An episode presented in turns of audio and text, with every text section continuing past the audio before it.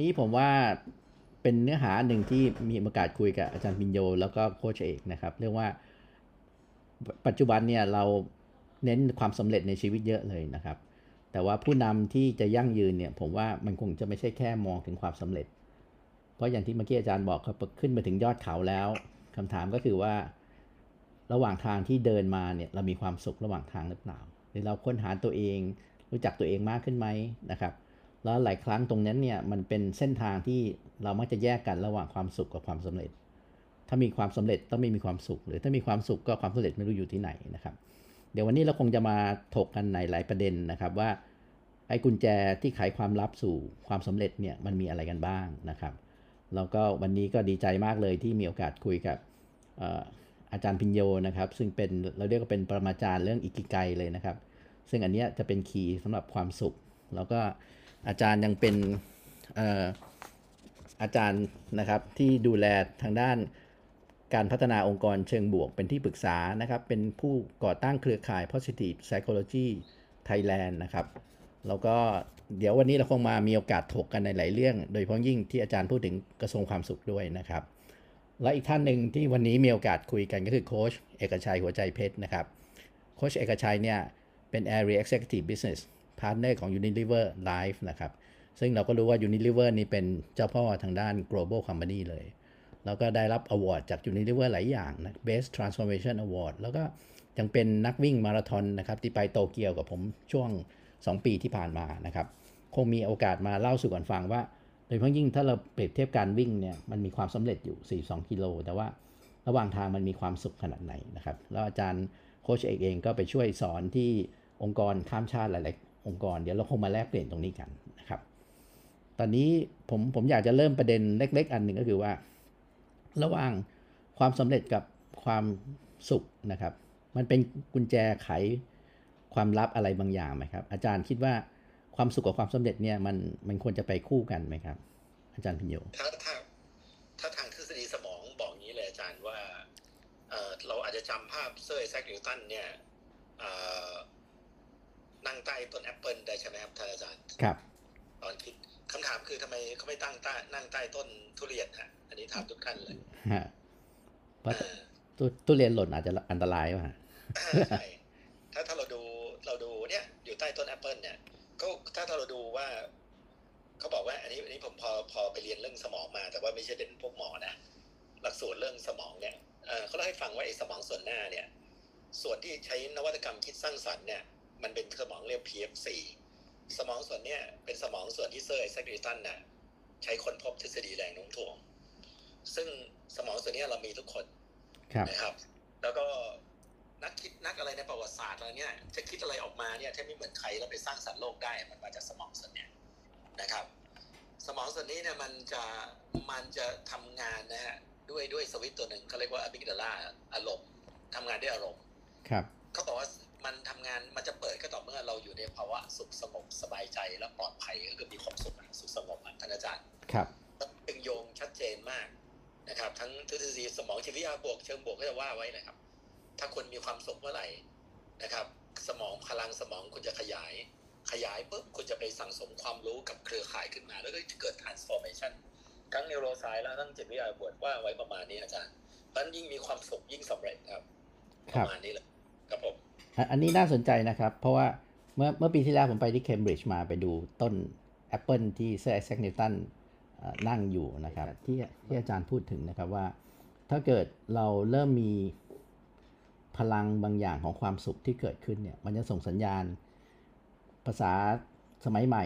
ก็คือเรียกว่า jamming กัน improvisation กันมันเล่นดนตรีแจ๊สฮะพอคนหนึ่งมีมุมของการส่งสัญญาณที่เป็นบวกขึ้นมาเนี่ยเริ่ม เปิดโลกทัศน์ใหม่ๆนะครับ แล้วก็ไอไอตัวสมองส่วนกลางที่เป็น limbic system มันมีพลังที่เป็นที่เป็น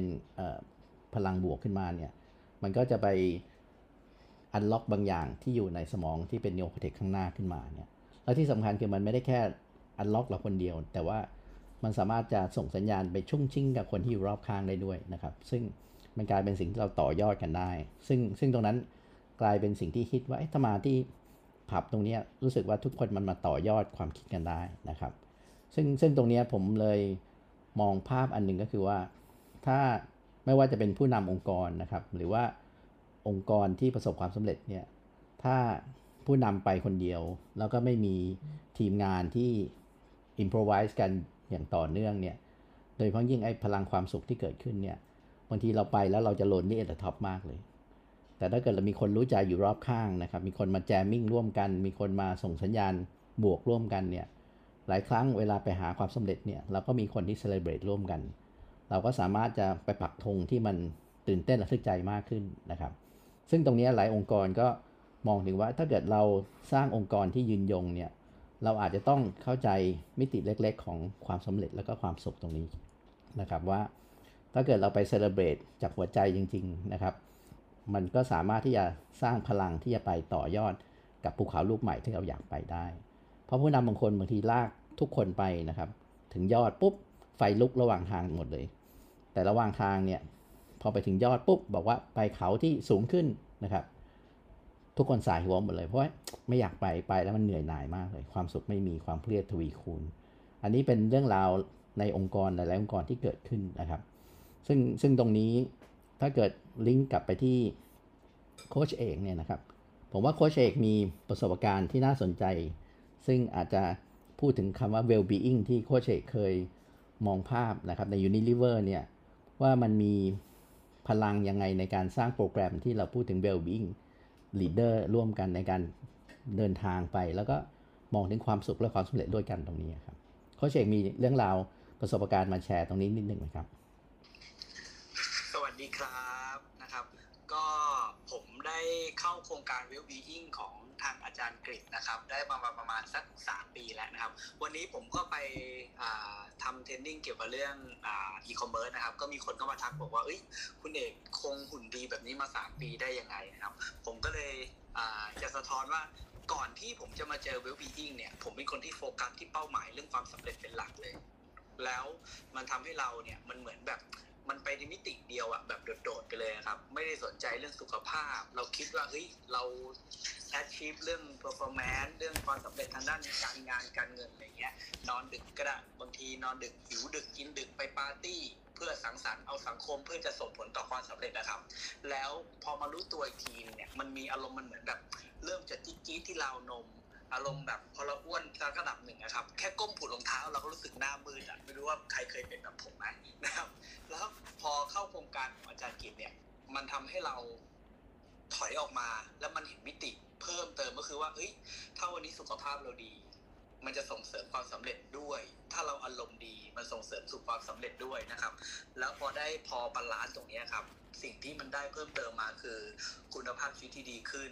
ความเคารพตัวเอง self image ที่ดีขึ้น แล้วเรากลับกลายเป็นว่าเรามี energy ในการที่จะไปทำธุรกิจได้ดีกว่าเดิม เรามีภาพลักษณ์ในการที่จะไปดิวไปเจรจากับคนอื่นด้วยมิติที่มันดูน่าเชื่อถือมากกว่าเดิมครับ แล้วทำให้เรามีความสุขขึ้นจากการที่เราสุขภาพดี มันได้หลายมิติเลยครับอาจารย์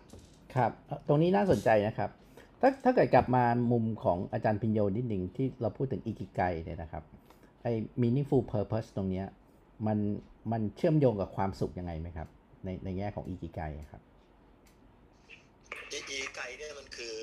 มันมันมีเขียนไว้หลายคนนะอาจารย์สี่ห้าคนในญี่ปุ่นครับ ก็มีตั้งแต่สายจิตแพทย์เลยนะฮะแต่แต่ที่นิยมบ้านเราเนี่ย คือหนังสือที่เขาแปลมาคือเคนโมกิโมงินะฮะเขาบอกอีไกคือ sum of joy ครับท่านอาจารย์ ครับ เป็นผลบวกเลยใช่ไหมก็คือ ครับคือ sum of joy ก็คือว่าผลรวมของความสุขในมิติต่างๆ ไม่ใช่แค่เรื่องงานอย่างเดียวนะฮะครับ เช่นถ้าเกิดทำงานแล้วดีแต่ที่บ้านพังก็ไม่ดีครับทำเราเนี่ยเพราะฉะนั้นเขาจะพูดถึงมันมีสองอย่าง มันมีสองมิติคือหนึ่งเราได้ทำอะไรที่รู้สึกว่ามันเป็นคุณค่าทางใจของเรา อันนั้นอาจจะเป็นภาพใหญ่ เช่น เราทำงานเดี๋ยวถ้าผมสอนตอนเนี้ยโอ้โหมันเป็นเป็นคุณค่าทางใจของผม อันนี้ก็คืออีไกของผมครับ แต่ก็มีจอยอย่างอื่น เช่น ถ้าเรามีสตินั่งจิบชาแบบว่าโอ้โหค่อยๆละเลียดมันเข้าไปนะอาจารย์เอ่อเวลาเดินออกจากบ้านสูดกลิ่นหอม ดอกไม้หน้าบ้านสักหน่อยอย่างเงี้ยขับรถก็เลยชื่นชมระหว่างทางไม่ใช่แบบขับไปเบอร์ๆอย่างเงี้ยคล้ายๆ เหมือนเรามี mind มี awareness ตลอดอะท่านอาจารย์มันจะเป็นคล้ายๆมันก็จะเป็นจอยอีกประเภทหนึ่งอันนั้นก็คืออีไก่ท่านอาจารย์ครับมันจะมีมิตินะฮะก็ผมเชื่อว่าน่าจะสับสนที่อ่า ท่านอาจารย์ทำอยู่เรียกว่า well being อะผมว่าอีกายมันคือจิตวิทยาเชิงบวกของญี่ปุ่นนะฮะประมาณเนี้ยอะไรที่มีคุณค่าทางใจกับอะไรที่เราเป็นความสุขอย่างเงี้ยครับครับหลายๆอันรวมกันครับ เป็น sum of joy ประมาณนี้ครับ ครับ เพราะผมผมมองว่าหลายหลายองค์กรเนี่ยจะพูดถึงเรื่องเรื่อง smart goal ก็คือเป้าหมายที่ชาญฉลาด หรือว่าเป้าหมายสู่ความสำเร็จ แล้วเราก็มีตัววัดผลมากมายเลยใช่ไหมครับ มี OKR มี KPI วัดกันยุ่มหยิมไปหมดเลย ตัวเนี้ยประเด็นที่น่าสนใจคือว่าทำยังไงที่ smart goal เนี่ยจะมีพลัง เราเรียกว่าเป็นพลังของการขับเคลื่อนจากภายใน เพราะถ้าเป็น smart จากข้างนอกเนี่ย ส่วนใหญ่เจ้านายก็ต้องเอาอะไรฮะ เอาไม้เรียวมาตีก้นนะครับเขาถึงจะไปหาไอ้ smart goal ตรงนั้นเนี่ย ตรงเนี้ยเป็นเป็นจุดหนึ่งที่ผมมองว่าถ้าเราจะพูดถึงการสร้างผู้นำที่ยืนยงเนี่ยคำถามก็คือว่าเอ๊ะทำอย่างไรที่ ทีมงานของเราเนี่ยจะดันเราขึ้นมานะครับมากกว่าที่เราจะไปดึงเขาขึ้นมา เพราะบางครั้งเราเราดึงทีมทั้งทีมเนี่ยผมผมเคยไปโคชชิ่งผู้บริหารบางคนนะครับ ธุรกิจพันล้านเนี่ยเราสามารถจะดึงทั้งองค์กรตามเราได้ แต่พอสักห้าพันล้านเนี่ยชักเริ่มมีปัญหาแล้ว สังเกตดูว่าบางคนจะเริ่มปวดหลัง บางคนจะเริ่มไหลติด บางคนเป็นไมเกรน บางคนจะมีโรคประจำตัว หรือปัจจุบันนี้เราเรียกว่าเป็นโรคประจำตำแหน่งนะครับ ยิ่งสูงเท่าไหร่ก็ยิ่งมีโรคมากขึ้นเท่านั้น สังเกตดูว่าพอเราเริ่มดึงมากนะครับ แล้วสิ่งที่สำคัญคือว่าถ้าเขาไม่เดินตามเราเนี่ยโอ้โหเราจะเหนื่อยมากเลย แล้วยิ่งถ้าเกิดก้าวข้ามจาก 5,000 ล้านเป็นหมื่นล้าน ผมเคยไปโค้ช well-being leader บางคนที่เขาไม่รู้ตัวเอง เราเรียกว่าเป็น ignorance นะครับ คือไม่รู้ตัวไม่รู้อะไร แล้วเขาพยายามที่จะ drive ด้วย success นะครับ ปรากฏว่าพอเผาหัวมากขึ้นเนี่ย ปรากฏว่าน้องๆหรือคนที่อยู่รอบข้างเขาเนี่ย ทุกวันเนี่ยก็เริ่มอะไรฮะเริ่มไม่อยากไปด้วย แล้วที่น่าสนใจคือว่า พอไปถามคนที่บ้านด้วยนะครับ ว่าเอ๊ะลูกๆอยากไปเหมือนพ่อไหมอยากเป็นเซียวเหมือนพ่อไหมลูกกลับมาบอกว่า เอ้ยไม่อยากเป็นอย่างคุณพ่อหรอกเพราะว่าเป็นแล้วเหนื่อยเป็นแล้วเครียด หนูเห็นทีไรแล้วกลับมาแล้วหงุดหงิดทุกทีเลย เพราะฉะนั้นหนูไม่อยากจะไปเดินทางเส้นเดียวกับคุณพ่อ ซึ่งตรงนั้นเป็น สิ่งที่น่าสนใจนะครับว่าบางทีเราโฟกัสในมิติเดียวคืออความสำเร็จเนี่ยบางทีอย่างที่อาจารย์พินโย แล้วก็โคเชพูดถึงเนี่ยมิติหลายมิติของชีวิตมันหายไป แล้วถ้าเกิดสิ่งเหล่านั้นเนี่ยมันดันไม่ใช่ meaningful success ด้วยนะครับ เพราะ success บางทีมันเป็น success trap ก็มีนะครับ บางคนปีนบันไดขึ้นไปแล้วไปถึงจุดหนึ่งแล้วบอกว่าเฮ้ยมาถึงจุดที่สูงสุด แต่ไม่ใช่ข่าวลูกที่ฉันอยากไป อุตส่าห์เหนื่อยมาแทบตายนะครับ อุตส่าห์ เดินทางพาคนมาแต่นี้หลายคนมาหาผมโดยเฉพาะยิ่ง CEO มีคำถามใหม่คือว่า เราโตทุกวันวันละเยอะๆ แล้วก็ปีหนึ่งโตมากกว่า 50%แต่ว่าลูกน้องเราเข้าโรงพยาบาลกันเยอะเลยนะครับไม่รู้ว่าคุ้มไหมนะครับ ตรงนี้ถ้าเกิดเรากลับมาถามว่า ถ้าทุกคนในในองค์กรมีอีไกมากขึ้นเนี่ยอาจารย์พิญโยคิดว่ามันแก้ปัญหาตรงไอ้ความสำเร็จอย่างเดียวได้ไหมครับ จริงๆจริงๆเป็นอย่างนี้นะครับ มันมันอีไก่มันเป็นมันเป็นส่วนส่วนเดียวของภาพใหญ่นะท่านอาจารย์ ครับผมขอนำนำเสนอก็ถ้าเป็นจิตวิทยาเชิงบวกเนี่ยนะครับอีไกมันจะเป็นจิ๊กซอว์ตัวหนึ่งซึ่งซึ่งซึ่งสำคัญมากๆ แต่ก็มีตัวอื่นนะท่านอาจารย์ ครับ ถ้าเป็นอย่างอย่าง leadership อะ leadership มันจะมีตัวใหม่ในจิตวิทยาบวกเขาเรียก sharp model ครับ sharp model เนี่ยก็คือดูตั้งแต่แรกเลย เช่นถ้าเป็นผู้นำเนี่ย ถ้าคุณเลือก คุณต้องเอาจุดแข็งตัวเองมาใช้ แล้วเลือกใช้จุดแข็งตัวเองให้คนคนรอบตัวให้ถูกครับนะฮะท่านอ่านคราวนี้จุดแข็งมันก็มีอีกหลายนัยยะอีกจุดแข็งบางคนบอกว่าจุดแข็งคือยิ่งทำยิ่งมีพลัง แต่มันมีจุดแข็งที่น่ากลัวจุดหนึ่งคือจุดแข็งหลอกๆเขาเรียก learn behavior ท่านอาจารย์ครับคือมันคือคนนั้นมันยิ่งเก่งมันทำได้แต่ยิ่งทำยิ่งหมดไฟอะอืมฮะอันนั้นก็มีเหมือนเหมือนพวกผมอะเวลาประท้วงอะไรเขาจะเชิญไปประท้วงอะครับ แต่ว่าแต่เขาทำยิ่งหมดพลังไงที่สุดที่สุด อะไรมันก็เคลื่อนไหวต่อไม่ได้ คือครับคือใช้จุดแข็งไม่ถูก ตัวที่สองคือเฮลท่านอาจารย์ครับคือชาร์ปมาทำเฮลคือว่าตอนนี้ถ้าเราดูใน literature ของ Harvard หรือ Stanford จะพูดถึงการนอนละแต่ก่อน manager ผู้บริหารเขาจะไม่พูดถึงการนอน เดี๋ยวนี้คำว่าการนอนหรือสุขภาพสำคัญมากๆ รวมทั้งด้านนิติอื่นๆซึ่งแน่นอนถ้าคุณมีอีไกแต่คุณทำงานไม่หยุดเนี่ย อันนั้นก็มีปัญหาเหมือนกันท่านอาจารย์ครับเอ่อคราวนี้ต่อมาก็เป็น absorption แปลว่า คุณต้องพยายามทำตัวให้อยู่ในภาวะเขาเรียกว่าลืมวันเวลาหมายถึงว่าทำกิจกรรมที่ท้าทาย แต่ว่าคุณก็ใช้ทักษะสูงอย่างเงี้ยมันมันคล้ายๆมันทำให้เราเกิดฟินแต่เครียดอะเครียดแต่คลินอะฟินอะนะครับเออถ้าเกิดคุยอยู่ท่านี้มันจะเป็นภาวะ absorption คือดื่มดำคือจะสุขกับงานมาก แต่ก็สร้างผลงานสูงด้วย ครับ อย่างเงี้ยสุดท้ายก็จะมีตัว R relationship ว่าผู้นำเนี่ย คุณต้องบาลานซ์ความสัมพันธ์รอบตัว ไม่ใช่ลืมวันเวลา แต่ว่ากลับบ้านถ้าถ้าอาจารย์จำสมัยก่อนได้ไหมที่ ที่นักเทนนิสระดับโลกอะอะไรจอห์นแมคกันโลอาจารย์ครับครับเขาเงื่อนไขเลยดื่มดำเวลาอยู่สามนิดเนี่ยโอ้โหตีจนกระทั่งความสามารถทะลุฟ้าเลยแต่แต่กลับบ้านตีเมียครับท่านท่านอาจารย์ฮะฮะทะเลาะกับคนไปทั่วสนามฮะถ้าถ้าถ้าจริงๆฝรั่งถ้าอีไกลจะบอกว่าคนนี้อีไกลเลยนะ แต่แต่กลับบ้านไม่ไม่สร้างอีไกลที่บ้านท่านอาจารย์ อืมฮะฮะอ่าเพราะฉะนั้นสุดท้ายแล้วสุดท้ายก็มี purpose purpose ก็คืออีไกนั่นแหละ ก็คือว่าถ้าคุณทำเพื่ออีไกนี่มันมี ถ้าคุณทำอะไรเพื่อเพื่อเอ่อตัวเองเกินไปเนี่ย คุณก็นำยากอะมันมันก็เหมือนถ้าท่านอาจารย์เปิดบริษัท ทุกคนมาร่วมงานกับอาจารย์เถอะกับเราเถอะ เราทำทุกอย่างเพื่อสร้างมรดกให้ลูกอย่างเงี้ยไม่มีใครร่วมงานกับท่านท่านอาจารย์ทั้งสองท่านแน่เลยจริงไหมครับครับครับเออมันเพราะฉะนั้นแต่เราทำเพื่ออื่นเพื่อ improve วงการหรือ improve ลูกค้าเราทำเพื่อเขาทำเพื่อคนอื่นอะไปไกลนอกจากตัวมาก คนมันก็ศรัทธามันก็จะเรียกเรียกเอ่อ motivation ได้เยอะ อันนี้อาชาร์โมเดลเพราะฉะนั้นอีไกเป็นเพียงส่วนเดียวนะท่านอาจารย์ครับหลายครั้งเรามองว่าอีไกจะตอบได้ทุกอย่างจริงๆไม่ใช่ครับทางฝั่งญี่ปุ่นก็พูดไว้อย่างนี้เหมือนกันนะอาจารย์ประมาณนี้ขอบคุณคครัรับบ เห็นเห็นอาจารย์เปรียบเทียบหนังทูโป๊ปด้วยใช่ไหมครับ ที่ใช้ใช่ครับใช้พลังของชาร์ปมาบิชอปสองคนสันตะปาปามาพะรวมพลังหลอมหลอมรวมพลังตรงนี้ให้กลายเป็นหนึ่งเดียวขึ้นมาฮะฮะใช่ใช่ครับหนังน่าดูนะครับฮะเดี๋ยวอาจารย์มีเขียนคอลัมน์ไว้ใช่ไหมครับถ้าใช่ครับผมใช่ผมเดี๋ยวเดี๋ยวผมส่งไปที่เครือข่ายเอ่อที่เว็บไซต์ positive เอ่อ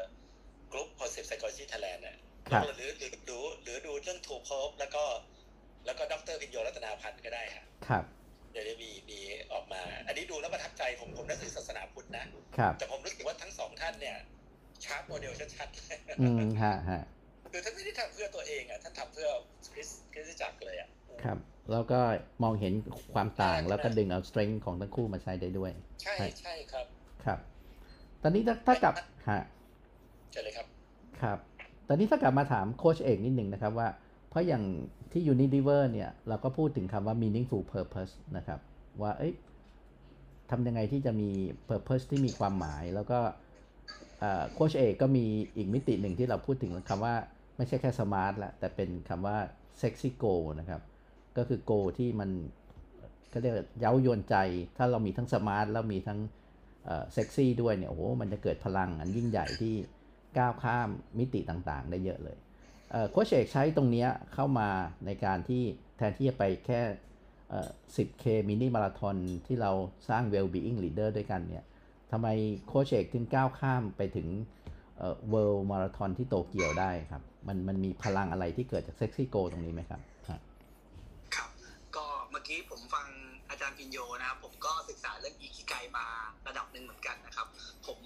อตอนที่อยู่ยูนิเวอร์เนี่ยเขาจะมีเมื่อตอนปี 2000 เนี่ยเขามีแก่นของของธุรกิจเขาคือ 3P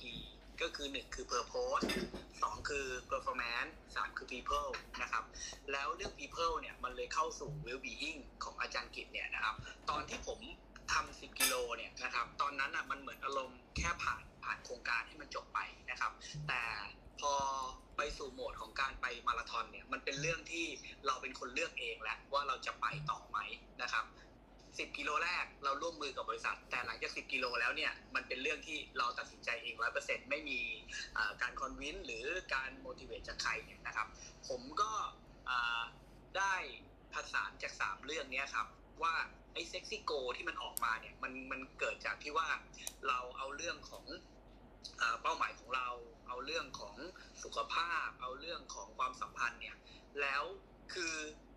หลาย ๆ คนเนี่ยอาจจะมองว่าเอ้ยไอ้สามอย่างเนี่ยมันเป็นมันเป็นมันแยกกันไงแต่จะมีสักกี่คนที่แบบจะหลวมมันหลวมหลอมรวมมันเป็นหนึ่งเดียวได้เหมือนหลักอิทิไกมันคือหนึ่งเดียวอะมันคือวันเน็ตที่เราจะต้อง พาทุกอย่างไปพร้อมกันในมิติเดียวอะครับ พอพอเป็นตรงนี้ปุ๊บมันเลยเกิดกลายเป็น sexy goal เพราะว่ามันเกิดแรงบันดาลใจจากตัวเองด้วย แล้วมันมีแรงกระเพื่อมสู่สังคมด้วย แล้วมันก็ทำให้ performance เราไปต่อได้ด้วยเนี่ยครับ แล้วมันเลยทำให้เราสามารถเหมือนอารมณ์แบบเต้นระบำกับการทำงานกับการใช้ชีวิตในระหว่างมิติต่อให้มันซ้อมหนักแค่ไหนเนี่ยความสุขมันอยู่ในทุกมิติในการที่เราไปต่อได้ครับ มันเลยทำให้เรา achieve ได้ครับ ครับ แล้วอย่างอย่างโคชเอกเล่าให้พวกเราฟังนิดได้ไหมครับ ว่าช่วง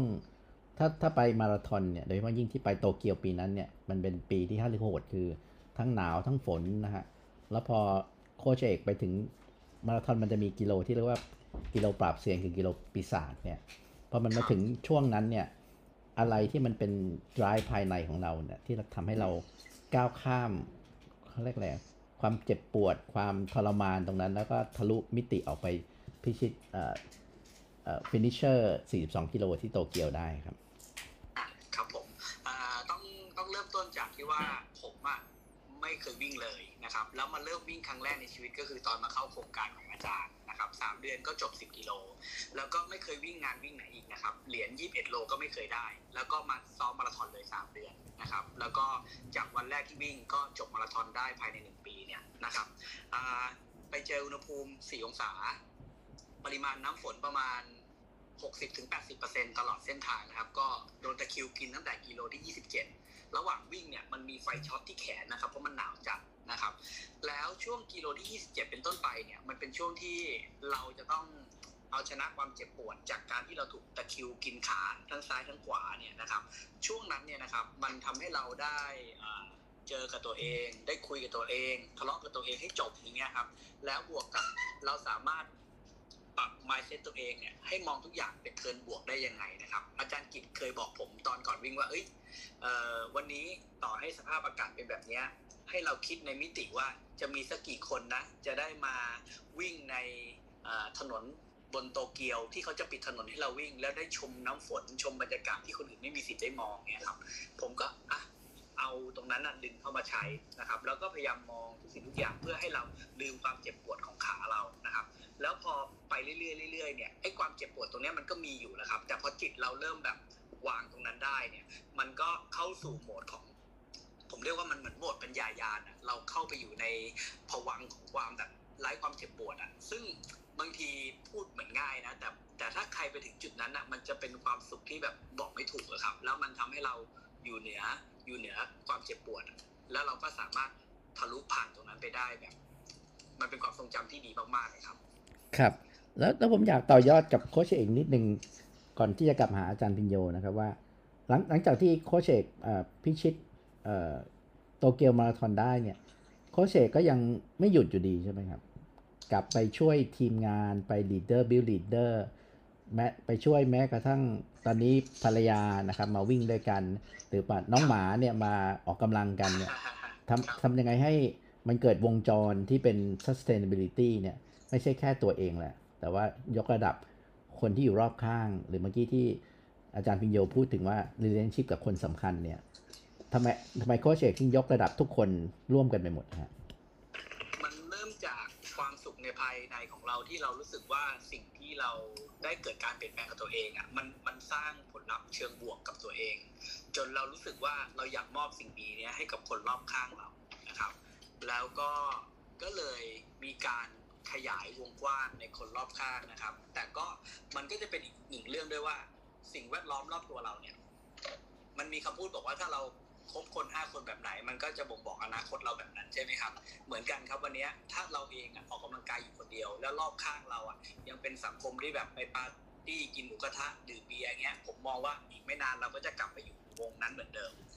มันก็จะเป็นแรงผลักดันอีกอย่างหนึ่งว่างั้นเราก็สร้างสิ่งแวดล้อมเราให้เป็นวงเดียวกับเรา เป็นวงของคนที่สุขภาพดีไปด้วยกัน ซึ่งอันเนี้ยมันจะตอบโจทย์ของความยั่งยืนทำให้เราอยู่ในสิ่งแวดล้อมที่ออกกำลังกาย อยู่ในสิ่งแวดล้อมที่คนชอบดูแลสุขภาพนะครับ แม้กระทั่งทุกวันเนี้ยเวลาผมไปเที่ยวเนี่ยก็จะทุกเช้าก็จะตื่นเร็วขึ้นเพื่อจะมาออกกำลังกาย ไปเที่ยวทะเลแล้วก็จะวิ่งชายหาดไปเที่ยวเขาแล้วก็จะวิ่งชิมบรรยากาศตอนเช้านะครับทำให้เราเนี่ยมันเกิดเป็นเหมือนอาอารมณ์ว่า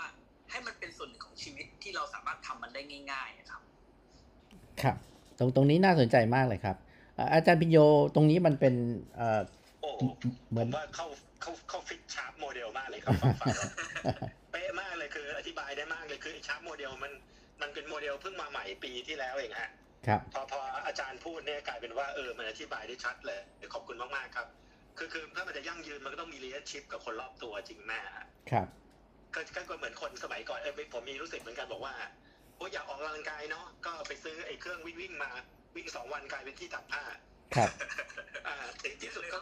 อ่าที่สุดเขาก็ไปว่าเอ้ยในโรงพยาบาลเนี่ยเขาเป็นพวกพวกพวกบุคลากรทางการแพทย์เอ๊ะมีกลุ่มไหนวิ่งนะกวนไหนวิ่ง ก็เลยไปเจอกวนวิ่งเขาได้วิ่งเลยมาราธอนแล้วกลายเป็นว่า มันไม่ใช่ได้ได้ทั้งเทคนิคได้ทั้งคอนเนคชั่นที่สำคัญได้ได้พัฒนาการงานของตัวเองด้วยประมาณเนี้ยเออผมว่าเห็นด้วยเลยครับ เป๊ะมากครับ อธิบายได้ดีมากครับ ครับ โดยเฉพาะยิ่งตรง relationship ตรงนั้นใช่ไหมครับ แล้วก็ meaningful purpose ที่ที่ทำให้เรามีพลังที่จะยกระดับคนอื่นด้วยฮะกระเพื่อมครับผมชอบคำว่าแรงกระเพื่อมมาก ครับ ตรงตรงตรงตรงนี้เป็นอันหนึ่งที่ผมผมอยากเอ่อเชิญชวนให้พวกเราหันกลับมามองนะครับว่า ในแง่ของตัวเราเอง ในแง่ของครอบครัวเรา ในแง่ของสังคมเล็ก ๆ ของเรา หรือว่าองค์กรที่เราอยู่นะครับ คำถามก็คือว่าอย่างเมื่อกี้ถ้าเราฟังเรื่องราวของโคชเอกเนี่ยโคชเอกจะค้นหาต่อมสุขใจเจอ แล้วก็สร้างเออเราเรียกว่าเป็น sexy goal ที่ขับ แล้วก็ปลดล็อกพลังของความสุขตรงนี้นะครับ ในขณะเดียวกันเนี่ยผมว่าสิ่งที่โค้ชเอกทำอีกอันหนึ่งที่น่าสนใจคือ การใส่หยอดธนาคารความสุขระหว่างทางที่เดินทางไปนะครับ เราไม่ได้หยอดคนเดียวด้วยไปหยอดกับภรรยา หยอดกับ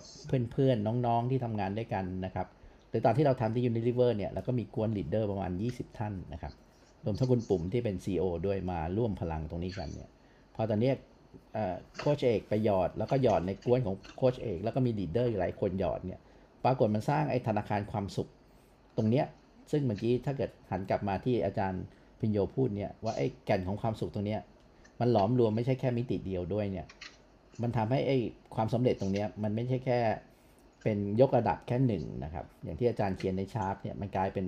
เป็น10โฟเป็นร้อยโฟได้เลย ถ้าเกิดเราสร้างไอ้กระบวนการที่จะ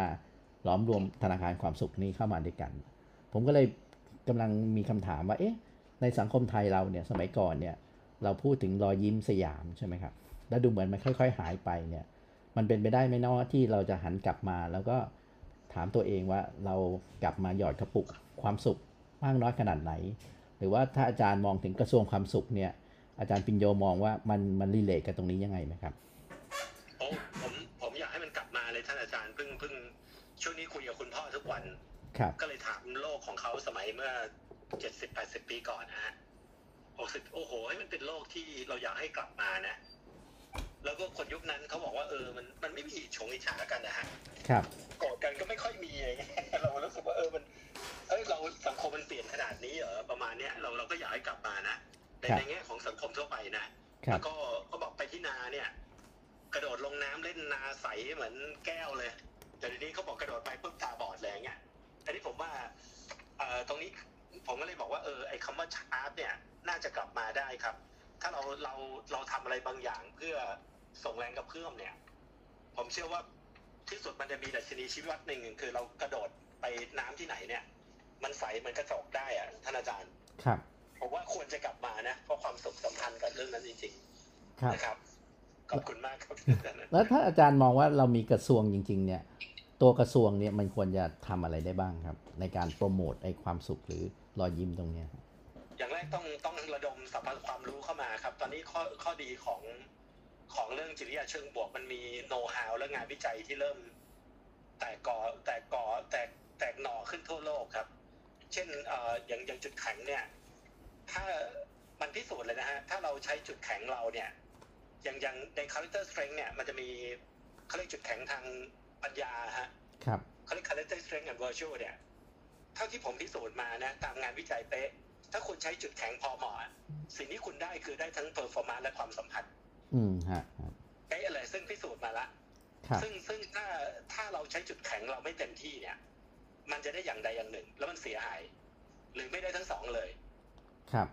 ผมผมก็เลยบอกว่ามันมันค่อนข้างมีโน้ตฮาวพอ และมีผู้รู้ทั่วโลก เพราะฉะนั้นอย่างแรกมันมันช่วยได้แน่นอนครับอย่างคนจะได้จะได้ใช้จุดแข็งเต็มที่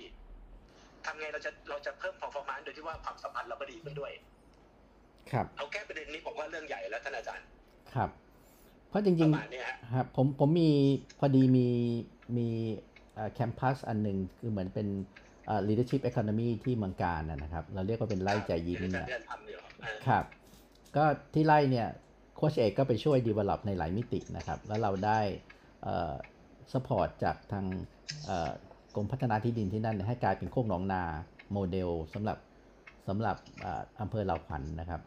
ที่กาญจนบุรีเนี่ยแต่ตอนเนี้ยสิ่งที่เรามองเนี่ยมันไม่ใช่แค่โคกหนองนาอย่างเดียว เราก็เลยเอาแนวคิดของเรื่องเอ่อโคกหนองนาแล้วก็มี challenge ด้วยกลายเป็นโคกหนองนาสปาร์ตันนะครับคือมีทั้งครับ sufficient ทางด้านศาสตร์ของพระราชาในขณะเดียวกันก็มีการมองถึงการ challenge ให้เกิด speed ของการแข่งขันของ disruption ด้วยนะครับเราเราพยายามจะสร้างเป็น simulation learning game ขึ้นมา ว่าเอ้ยคุณคุณเรียนรู้ความช้า ในขณะเดียวกันคุณก็เรียนรู้ความเร็วของการแข่งขัน แล้วทำยังไงที่คุณจะอยู่ในแทนที่จะสติฮะสติแตกไปอยู่ red zone ก็คือโซนที่แบบไปต่อไม่ได้แล้วเป็น freeze mode เนี่ยทำยังไงที่คุณจะมาอยู่ใน green zone ที่เป็นโล่งโปร่งสบาย แต่ยังมี innovation อยู่เราก็สร้างเป็นกิจกรรมเรียนรู้ตรงนี้นะครับ แล้วก็เอาองค์กรใหญ่ ๆ ไปเอาทีมโคกน้องนาจริง ๆ ไป เอาเด็กๆ ตามโรงเรียนไป แล้วก็สร้างเป็นการเรียนรู้ เราเรียกว่าเป็น sustainable well-being นะครับที่เป็น young leader ด้วยเป็น corporate leader ด้วย แล้วโคชเอกก็ไปเอาแนวคิดที่ที่เมื่อกี้คุยกันเนี่ยมาสร้างเป็นเขาเรียกอะไรเป็นแคมป์บางอย่างให้คนเรียนรู้ด้วยกันนะครับ ซึ่งตรงนี้ผมมองว่ากำลังกำลังมองถึงว่าเอ๊ะทำยังไงที่ถ้าเกิดเราผนึกกำลังกับอาจารย์พิญโย แล้วก็สร้างเป็นตัวชี้วัดอะไรบางอย่างที่เป็นแพลตฟอร์มนะครับสมมติองค์องค์กรหนึ่งไปเรามาชี้วัดว่าเขามีธนาคารความสุขยังไงบ้าง เก็บธนาคารความสุขระหว่างทางเดินเป็นยังไง 90 วันที่เราเดินทางไปด้วยกันเป็นยังไง แล้วก็อีกองค์กรหนึ่งมาแล้วก็เบนช์มาร์กกัน อันนี้ผมว่ามันน่าจะกลายเป็นมิติที่น่าสนใจในการวัดดัชนีเรื่อง happiness ได้ใช่ไหมครับอาจารย์เอออาจารย์ครับมันมีตัวหนึ่งครับเขาเรียก positivity เสริมเสริมอาจารย์ได้เลย เขาบอกว่าถ้าคนมีมันมีตัวชี้วัดอยู่เหมือนกันนะครับเขาเรียก positivity ratio นะฮะครับเขาบอกว่าถ้าคนคนที่สำเร็จอะ เวลาอธิบายปรากฏการณ์อะไรเนี่ย จะมีเรื่องบวกต่อเรื่องลบประมาณสามต่อหนึ่งท่านอาจารย์ อืมฮะฮะถ้าหนึ่งต่อหนึ่งไม่ค่อยสักเซสครับประมาณเนี่ยคล้ายๆแบบว่าบวกมันเปิดสมองไงฮะ ครับ ซึ่งซึ่งผมว่าวัดได้นะ ผมว่าถ้าผ่านแคมป์อย่างเงี้ยผมว่าเขาจะเห็นโอกาสในชีวิตอย่างนี้ อย่าอะไรเยอะแยะเลยอะผมว่า คืออย่างน้อยเขาเห็น opportunity เห็นเหมือนเขารู้ตัวเองอะที่อาจารย์พูดมา ครับ คนเรารู้จักตัวเองแล้วรู้จักมันมันรู้จักทุกอย่างอะผมว่าค มันรับบวกขึ้นทันทีผมว่าวัดได้นะฮะครับอะอาจจะให้โคชเอกเอ่อเล่าให้ฟังนิดหนึ่งถึงประสบการณ์กันนะครับเพราะโคชเอกพาทีมไปสัมผัสตัวลักแก้ความสุขที่ไล่แล้วก็ทำกิจกรรมหลายอย่าง แล้วก็สร้างเป็นทีมที่เราเรียกว่าเป็น happy nearing to success นะครับโคชโคชเอกเล่าตรงนั้นนิดหนึ่งได้ไหมครับว่าว่าไอกระบวนการเนี้ยมันเป็นสะกิดต่อมสุขใจของทีมยังไงบ้างนะครับ ครับผมก็เมื่อกี้ผมฟังอาจารย์ปิญโยนะครับ แล้วก็มันเลยสะท้อนเนี่ย ว่าเรื่องความสุขอย่างยั่งยืนเนี่ยนะครับ ผมมองว่าทุกวันนี้พวกเราทุกคนนะครับอยู่ในกรอบความคิดหรือ mindset ที่มันสะท้อนในเชิงมิติลบเยอะมากนะครับ ไม่ว่าจะเป็นข่าวหรือหนังละครที่มันเป็นภาพไม่ค่อยดีนะครับ และยิ่งตอนนี้มันเป็นสื่อออนไลน์เนี่ยทุกคนเสพสื่อแบบเนี้ย fake news มันมีเยอะมาก ไม่แปลกซึ่งทำให้เราสะท้อนความสุขมันหายลงไปเรื่อยๆนะครับเพราะว่ายิ่งข่าวไม่ดีมันยิ่งดัง ยิ่งเป็นไวรัลมันก็เลยกลายเป็นแบบเครื่องมือของ marketing นะครับแล้วอีกหนึ่งอย่างก็คือ ประสบการณ์เราตั้งแต่เด็กอะครับ บางคนอาจจะมีบาดแผลเหมือนเหมือนครั้งก่อนที่ผมแชร์กับอาจารย์กิจเรื่องเกี่ยวกับผู้นำอย่างอีลอนมัสก์อย่างบิลเกตอย่างสตีฟจ็อบที่สตีฟจ็อบมีปัญหาตั้งแต่วัยเด็กอย่างเงี้ยครับครัมันก็เลยทำให้คนอะมีบาดแผลโดยที่บางทีเขาอาจจะไม่รู้ตัว มันเลยทำให้กลายเป็นแบบเอ่อในความหมายที่ผมพูดเนี่ยพอผมไปที่ไร่ใจยิ้มของอาจารย์กิจเนี่ยนะครับสิ่งแรกเลยที่มันสะท้อนคือมันทำให้เรา grounding เรากลับไปอยู่กับธรรมชาติทำให้เรากลับไปค้นหาให้เราสามารถแบบเออ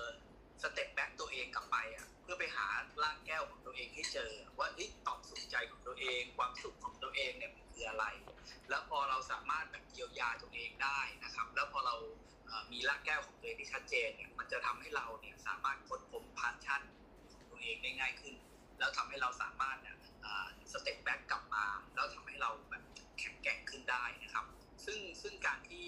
เราได้กลับไปอยู่ธรรมชาติเนี่ยมันต้องมีกระบวนการ มันต้องมี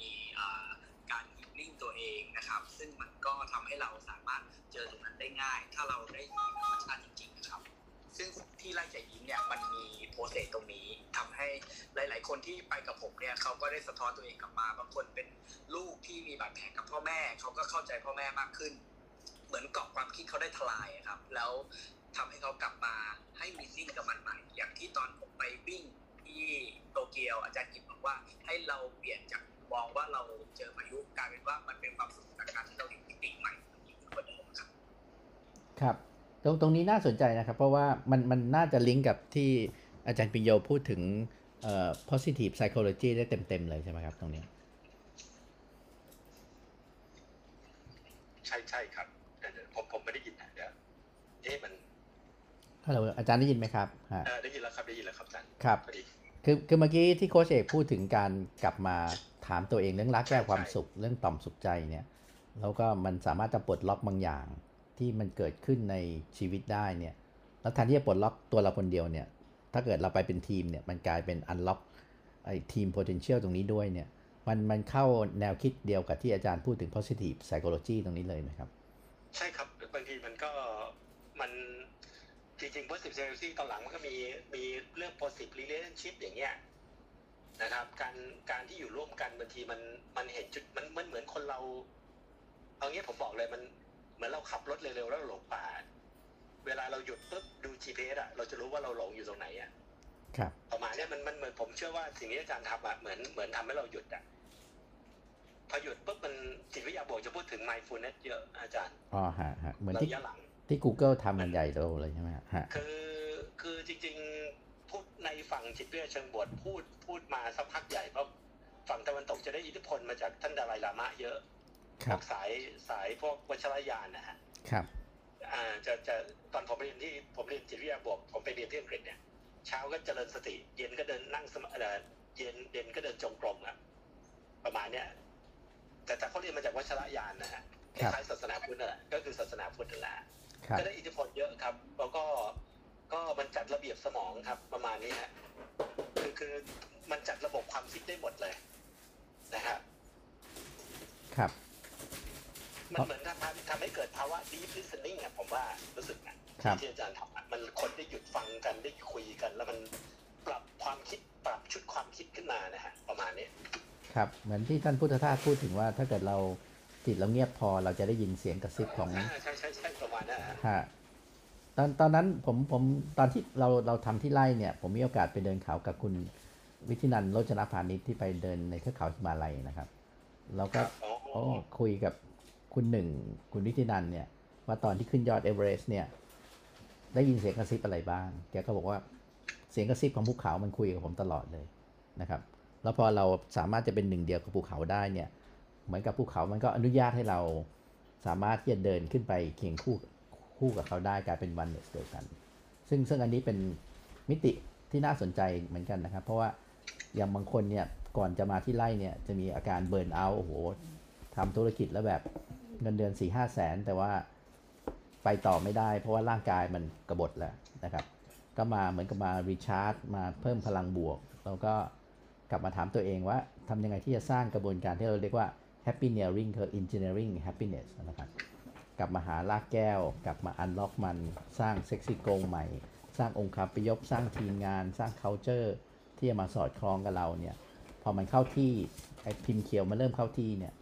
อย่างโค้ดเอกก็เข้าไปช่วยหลาย ๆ องค์กรตอนนี้นะครับ เราทำเป็นกระบวนการเดินทางร่วมกัน 90 วัน บางองค์กรก็บอกว่า ถ้าอย่างนั้นเอา successor มาเลยไหมนะครับ แล้วก็สามารถจะสร้างกระบวนการให้เขาเติบโตไปด้วยกันเนี่ย พอเขามีอย่างที่อาจารย์พูดถึง mindfulness ที่ดีเนี่ยมีจิตที่ดี จริงๆ เราเรียกว่าเป็น green zone นะครับ เป็นโซนของความเขียวขจีในจิตวิญญาณของเราเนี่ยมันก็จะเกิด mindfulness มันจะเกิด innovation ใหม่ๆ มันจะเกิดการ collaboration ขึ้นมา แต่เมื่อไรก็ตามที่เราเข้าไปอยู่ใน red zone ก็คือใน freeze mode ในสิ่งที่เราแบบไม่อยากไปแล้วไปไม่ได้ไปไม่ไหว เพราะมันต่อมเครียดมันทำงานเยอะเหลือเกินเนี่ยมันก็จะทำให้ กระบวนการที่เราอยากจะเล่นกับการเปลี่ยนแปลงเนี่ยมันหยุดลงแต่นี้อาการที่ไปที่ไร่แล้วก็ที่เราพูดถึงโค้งลงนาสปาร์ตันเนี่ยก็คือการสร้าง simulation ให้เขาเล่นกับ green และ red zone นะฮะแล้วให้เขาเกิด resilience ใหม่ในการเดินทางให้แข็งแรงขึ้นมีภูมิต้านทานขึ้น ถ้าตอนนี้เขาเริ่มจับสัญญาณตัวเองได้ว่าเมื่อไหร่เป็นเลข7แล้วถ้าเป็น 10 สติแตก ถ้า 7 โอเค เหมือน awareness ที่อาจารย์พูดถึงเมื่อกี้เนี่ย มันก็ทำให้เขากลับมาใช้ชีวิต ในมุมที่มี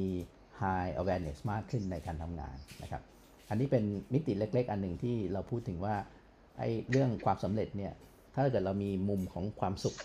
ที่เดินทางไปด้วยกันเนี่ยนะครับ มันก็จะทำให้กระบวนการที่มีพลังอย่างที่อาจารย์พูดถึงคำว่า health เนี่ย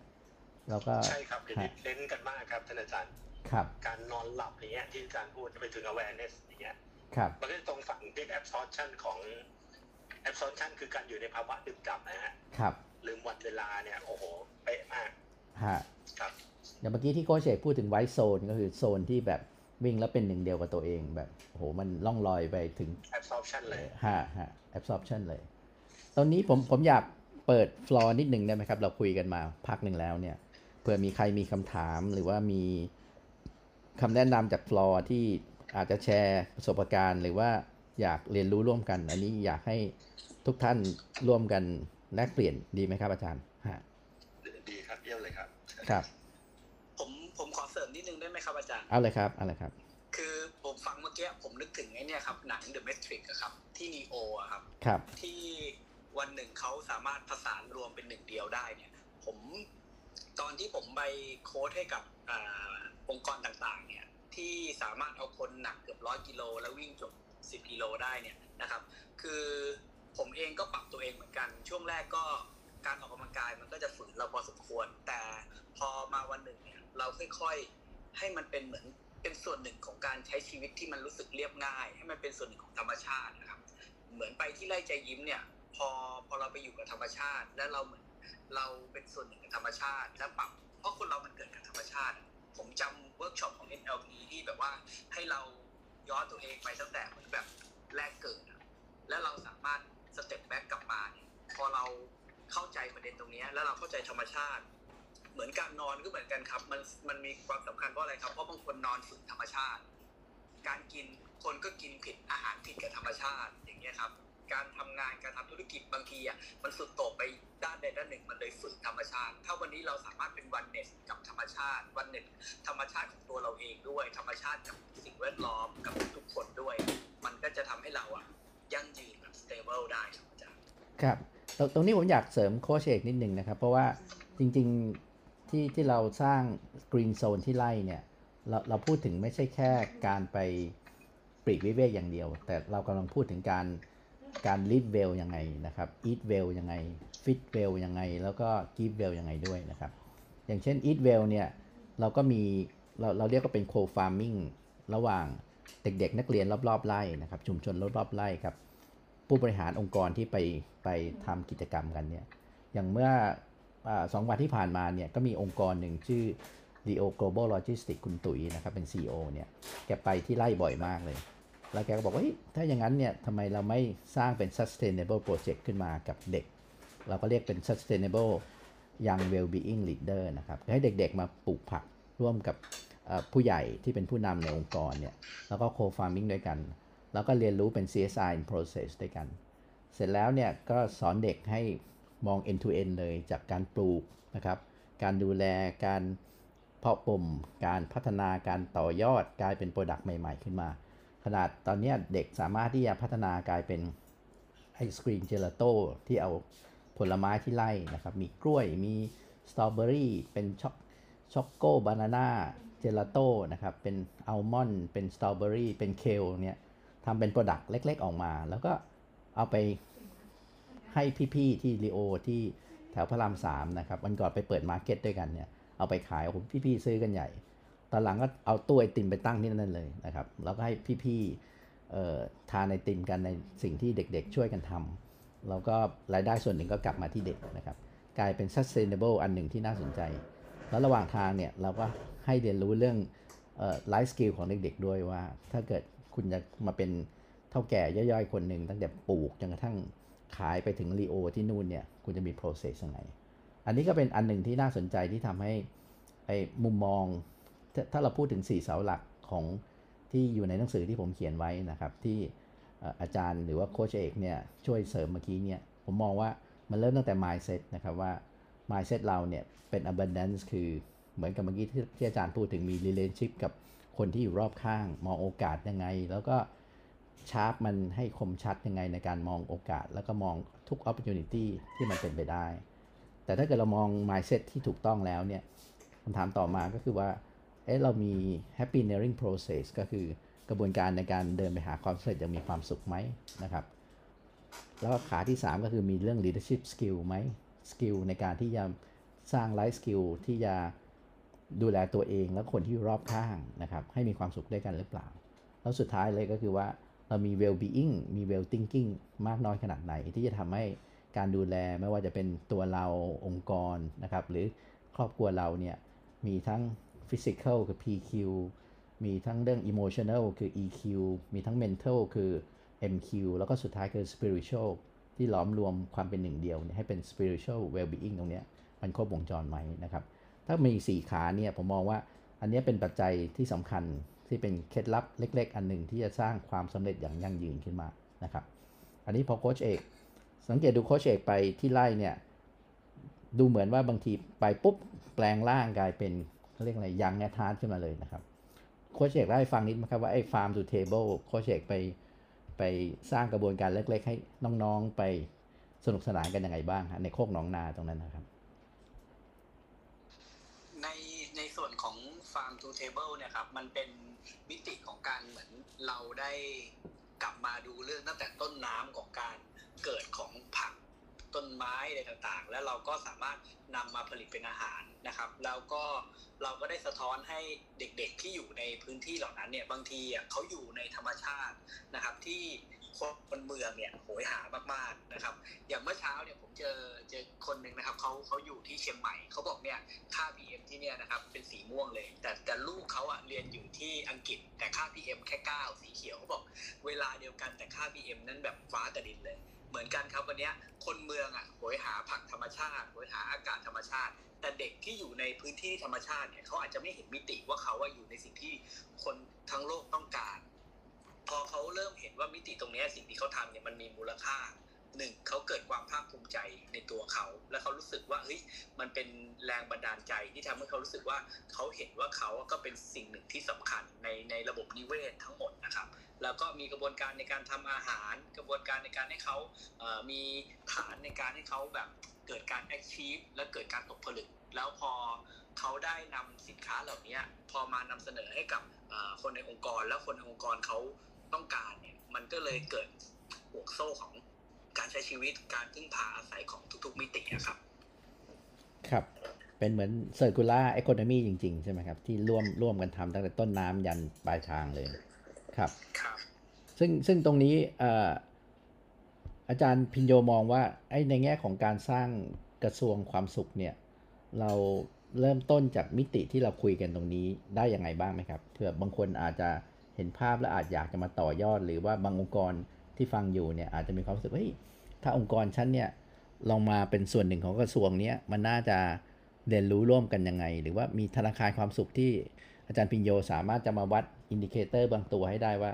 ฉันมีความสุขในองค์กรยังไง แล้วก็ลอง benchmark กันดูซิว่า ฉันกับอีกองค์กรหนึ่งใน in industry หนึ่งเนี่ย มันมีความสุข แล้วถ้าความสุขสูงความสำเร็จมันจะยิ่งสูงไปเป็น tenfold อย่างนั้นหรือเปล่า อาจารย์พอจะมีไอ้แพลตฟอร์มตรงนี้ไหมครับที่อ๋อแพลตฟอ ร์มแพลตฟอร์มจริงๆมันเป็นของอาจารย์บาร์บาราเฟรดริคสันมีอยู่แล้วแค่เรื่องการวัดนะ แต่ยังไม่มีภาษาไทยนะอาจารย์อ๋อครับคราวนี้คราวนี้คราวนี้เป็นอย่างนี้ครับเอ่อผมมองอย่างนี้ว่าเบื้องต้นอย่างเงี้ยอย่างอย่างที่อาจารย์ทำเนี่ย ทางทางฝั่งผมก็จะเรียก positive deviant นะฮะอ๋อครับ positive deviant แปลว่า เราต้องหาคนคนนอกกรอบเชิงบวกนะท่านอาจารย์ครับ คือคือคือในชีวิตเราตั้งแต่เด็กอะเราเราก็ไม่ฉลาดทุกวิชาเนาะส่วนใหญ่เนาะครับถามว่าสามวันถ้าจะสอบเนี่ย เราไม่รู้เราไม่เก่งภาษาอังกฤษเราจะไปถามใครฮะคนที่รู้ภาษาอังกฤษน้อยกว่าเรา หรือเท่าเราหรือเก่งกว่าเรา เราก็ต้องถามคนเก่งถึงไหมท่านอาจารย์ครับแล้วคนเก่งมันมีมากไหมมันก็ไม่มากนะ ที่สอนได้ด้วย แต่มันมักมีเสมอ ไอ้ตรงเนี้ยเป็นเรียกว่าค่า PD นะ positive deviant สิ่งสิ่งที่เห็นผมเห็นเบื้องต้นนะ ถ้าเป็นสถานที่ก็อย่างที่อาจารย์ทำเนี่ย ก็ถือว่าเป็นเขาเรียกว่า PD ตัวหนึ่งเขาเรียก outliner อะฮะครับเราต้องหา outliner อะแล้วก็ส่งเสริมกันเยอะๆอย่างเงี้ย ให้เป็น economy เชื่อมกันเลยประมาณเนี้ยท่านอาจารย์ครับอีกเรื่องในองค์กรเนี่ย เราก็ต้องหา PD ที่เป็นคนอย่างผมไปไปทำงานธนาคารแห่งหนึ่งเขาก็บอกว่า เอ๊ะมีพี่คนหนึ่งทุกคนบ่นว่าบ้านอยู่ไกล work life ไม่บาลานซ์แต่เราก็เลยตั้งคำถามง่ายๆ แล้วมีใครที่บ้านอยู่ไกลแล้วดู work life บาลานซ์ไหมก็ตั้งคำถามง่ายๆท่านอาจารย์ ครับปรากฏว่าเจออยู่รายหนึ่งนั่งอยู่ในห้องพอดี เราก็เลยถามว่าเอ้าบ้านอยู่ไกลทำไม work life บาลานซ์เขาก็บอกว่าก่อนเลิกงานครึ่งชั่วโมงเขาจะมานั่งสรุปว่าวันนี้ทำอะไรมาบ้างผิดพลาดอะไรประการใดก็นั่งคิดเลย แล้วก็วางแผนเลยพรุ่งนี้จะทำอะไรต่อ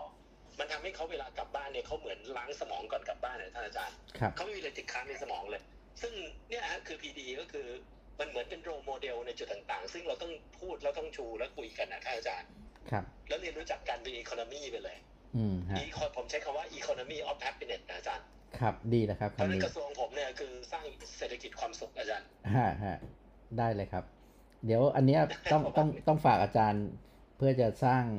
สร้างขึ้นมาจเดี๋ริยงวผมผมๆฮะเล่าเรื่องของพี่ให้คนอื่นฟังด้วยครับผมรู้จักพี่มานานแล้วอ่าฮะเป็นหนัฮะงสือที่ที่บ้านมีหนังสืออยู่ครับ ผมผมมองว่าไอ้ไอ้ตรงเนี้ย ผมว่าถ้าเกิดทุกทุกบ้านทุกชุมชน ทุกองค์กรเนี่ย ค่อยๆ เริ่มมองตรงนี้เนี่ยนะครับ ผมว่ามันจะเอาไอ้สยามรอยยิ้ม แล้วก็สิ่งดีๆ ที่ผมมองว่าเป็นเหมือนกับปราดชุมชน ปราดชาวบ้านที่จริง ๆ เมืองไทยมีอยู่เยอะเนี่ย แล้วก็เอากลับมาแล้วดีไม่ดีอันเนี้ยมันจะเป็น export knowledge ที่สำคัญสำหรับโลกใบนี้เลย เพราะตอนนี้ผมว่ายิ่ง disrupt เท่าไหร่เนี่ยมันก็ยิ่งโหยหาไอความสุขตรงนี้มากเท่านั้นฮะครับแล้วก็ผมว่าถ้าอาจารย์พูดถึงภูมิปัญญาชาวบ้านนะอย่างอย่างผมอยู่ขอนแก่นจริงๆผมก็อยู่ทั้งกรุงเทพขอนแก่นนะ นะครับคราวนี้ที่ขอนแก่นเนี่ยเราไปเจอคนหนึ่งคล้ายๆโอกินาวะเลยอาจารย์อ๋อเหรอครับฮะที่ก็บอกว่าโอกินาวะแบบคนอายุยืนอายุขัยร้อยปีเพราะมี ikigai อะครับปรากฏว่ามีมีที่เนี่ยมีคนหนึ่งที่เราไปทำ project ที่โรงพยาบาลแห่งหนึ่งพอดีคุณหมอที่ที่ผมช่วยเขาหา ikigai เป็นเคสแรกๆเลยทำให้เขาอยากเป็นหมอเหมือนเดิมอะเราก็ทำ project กันต่อปรากฏว่าเขาไปสร้างเครือข่ายเนี่ยเพื่อเปลี่ยนพฤติกรรมคนไข้ คือเขาค้นพบว่าเนี่ยเขาเขาไม่อยากรักษาอย่างเดียวเขาอยากเปลี่ยนพฤติกรรมคนไข้ด้วยครัก็บเลยสร้างเครือข่ายการเปลี่ยนพฤติกรรมคนไข้พวกกลุ่มเบาหวานนะฮะครับปรากฏว่าไปเจออสมเอ้ยพยาบาลคนหนึ่งบอกว่าในชุมชนเขามีคนไข้คนหนึ่งเนี่ย มีมีมีคนหนึ่งที่รู้จักเนี่ยอายุแปดสิบกว่า แต่ฟันเพอร์เฟกมากท่านอาจารย์ อืมฮะฮะไม่ผุไม่หลอไม่อะไรเลยอะเออแล้วหลังตรงแล้วอายุแปดสิบเหมือนเหมือนไม่ไม่ใช่อายุแปดสิบอะแล้วแล้วก็เขาก็อยู่ในขายพริก ก็แบกพริกตำพริกกันเอง แล้วพอไปถามว่าเออทำไมยังทำงานทำตำพริกด้วยเองเขาบอกว่าเขาอยากให้ลูกค้าได้พริกดีๆเขาเลยทำเอง เออน่ารักมากเลยฮะ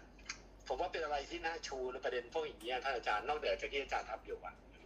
ครับ economy of happiness ครับผมว่าครับนโยบายผมดีครับดีครับ เดี๋ยวเรามีรัฐมนตรีคนใหม่แล้วฮะใช่ครับก็เป็นที่ปรึกษาแล้วฮะฮะ จริงจริงๆอย่างผมผมเห็นที่สิงคโปร์ก็เริ่มตั้งนะครับ Minister of Happiness หรือว่า เห็นที่ญี่ปุ่นก็มีรัฐกระทรวงคนเหงาอะไรเนี่ยรัฐมนตรีเรื่องเรื่องเกี่ยวกับความเหงา ซึ่งผมว่าสิ่งเหล่านี้เป็นสิ่งที่ทั้งโลกเริ่มเริ่มทวินหามิติ โดยเฉพาะยิ่งช่วงโควิดเนี่ยผมว่ามันจะเกิดอาการตรงนี้ได้ง่ายขึ้นเยอะเลยนะครับ ตอนนี้จริง ๆ อาจารย์อาจจะมีอีกอีกเวทีหนึ่งมั้งครับแต่ใกล้ๆจะ สองทุ่มแล้วใกเนี่ยล้ๆแล้วครับเหลือสองทุ่มแล้วเดี๋ยวผมก็ก็อาจารย์จะเสริมนิดนึงว่าถ้าพูดถึงการวัดเนี่ย ตอนนี้ญี่ปุ่นเขาไปวัดเรื่องความกังวลครับ ครับเขาว่าว่าเอ่อดัชนีความกังวลถ้าผมจำไม่ผิดว่า จังหวัดไหนมีความกังวลมั่ง ปรากฏว่ามีจังหวัดที่กังวลน้อยมากเลย กับจังหวัดที่กังวลมาก แล้วเขาก็ไปเช็คว่ากังวลเรื่องอะไร ปรากฏว่าเขาไปจังกังวลเรื่องรายได้อะไรอะไรเนี่ย ที่สุดนำไปสู่ประเด็นการพัฒนาครับ อืมก็ครัคืบอรู้อ๋อโจทย์ที่เป็นอะไรก็คือเขาเขาศึกษาจากความไม่สุขกับความสุขอะฮะท่านอาจารย์ครับเปลี่ยนเอเพอนี่อาจจะบอสอย่างเงี้ยฮะเปลี่ยนได้เปลี่ยนเพนพอยต์เป็น happiness ใช่ไหมฮะฮะใช่แล้วก็เปลี่ยนเพนพอฟอร์มเพนพอยต์ทูแฮปปี้เน็ตไปเลย ครับครับอยู่ได้อีกสักนิดหนึ่งครับท่านอาจารย์ครับงั้นเดี๋ยวอาจจะเดี๋ยวไปเสนอฝากฝากเอ่ออาจารย์ช่วยเอ่อส่งท้ายสรุปนิดหนึ่งได้ไหมครับ ก่อนที่เดี๋ยวพอสองทุ่มหลายคนอาจจะติดอีกเวทีหนึ่งอาจารย์อยากจะฝากอะไร ในช่วงสุดท้ายไหมครับ ให้กับพวกเราฟัง ก็ฝากไว้ก็สิ่งที่อยากฝากไว้ก็คือลองศึกษาเรื่องความสุขนะครับ อย่างจริงจังผมว่าเป็นอะไรที่ว่าเราควรมอบให้ตัวเองและครอบครัว ความรู้พวกนี้เราเราอย่าคิดว่ารู้อะไรจริง ๆ หลายคนเนี่ยทำงานไปก็มีความทุกข์อะไรเยอะเพราะฉะนั้นเราก็หยุดนะดูเข็มทิศใช้วิธีของท่านอาจารย์ก็ได้ที่อาจารย์เขียนหนังสือไว้หรือวิธีอื่นๆนะฮะ นะครับ แล้วก็ศึกษาแล้วลองลองพัฒนาตัวเองขึ้นมา แล้วก็ค้น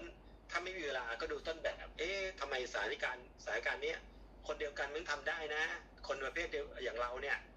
จริงๆ คนพวกนี้เขาเดินอยู่รอบตัวอยู่ละ คนที่มีความสุขนะครัฮะบทั้งที่ว่าสถานการณ์มันก็ไม่ดี ยุคอ่าอ่าโควิด มันก็ความน่ากลัวมีเยอะเอ๊ะแต่ทำไมบางคนที่เขาอยู่ได้ น่าศึกษา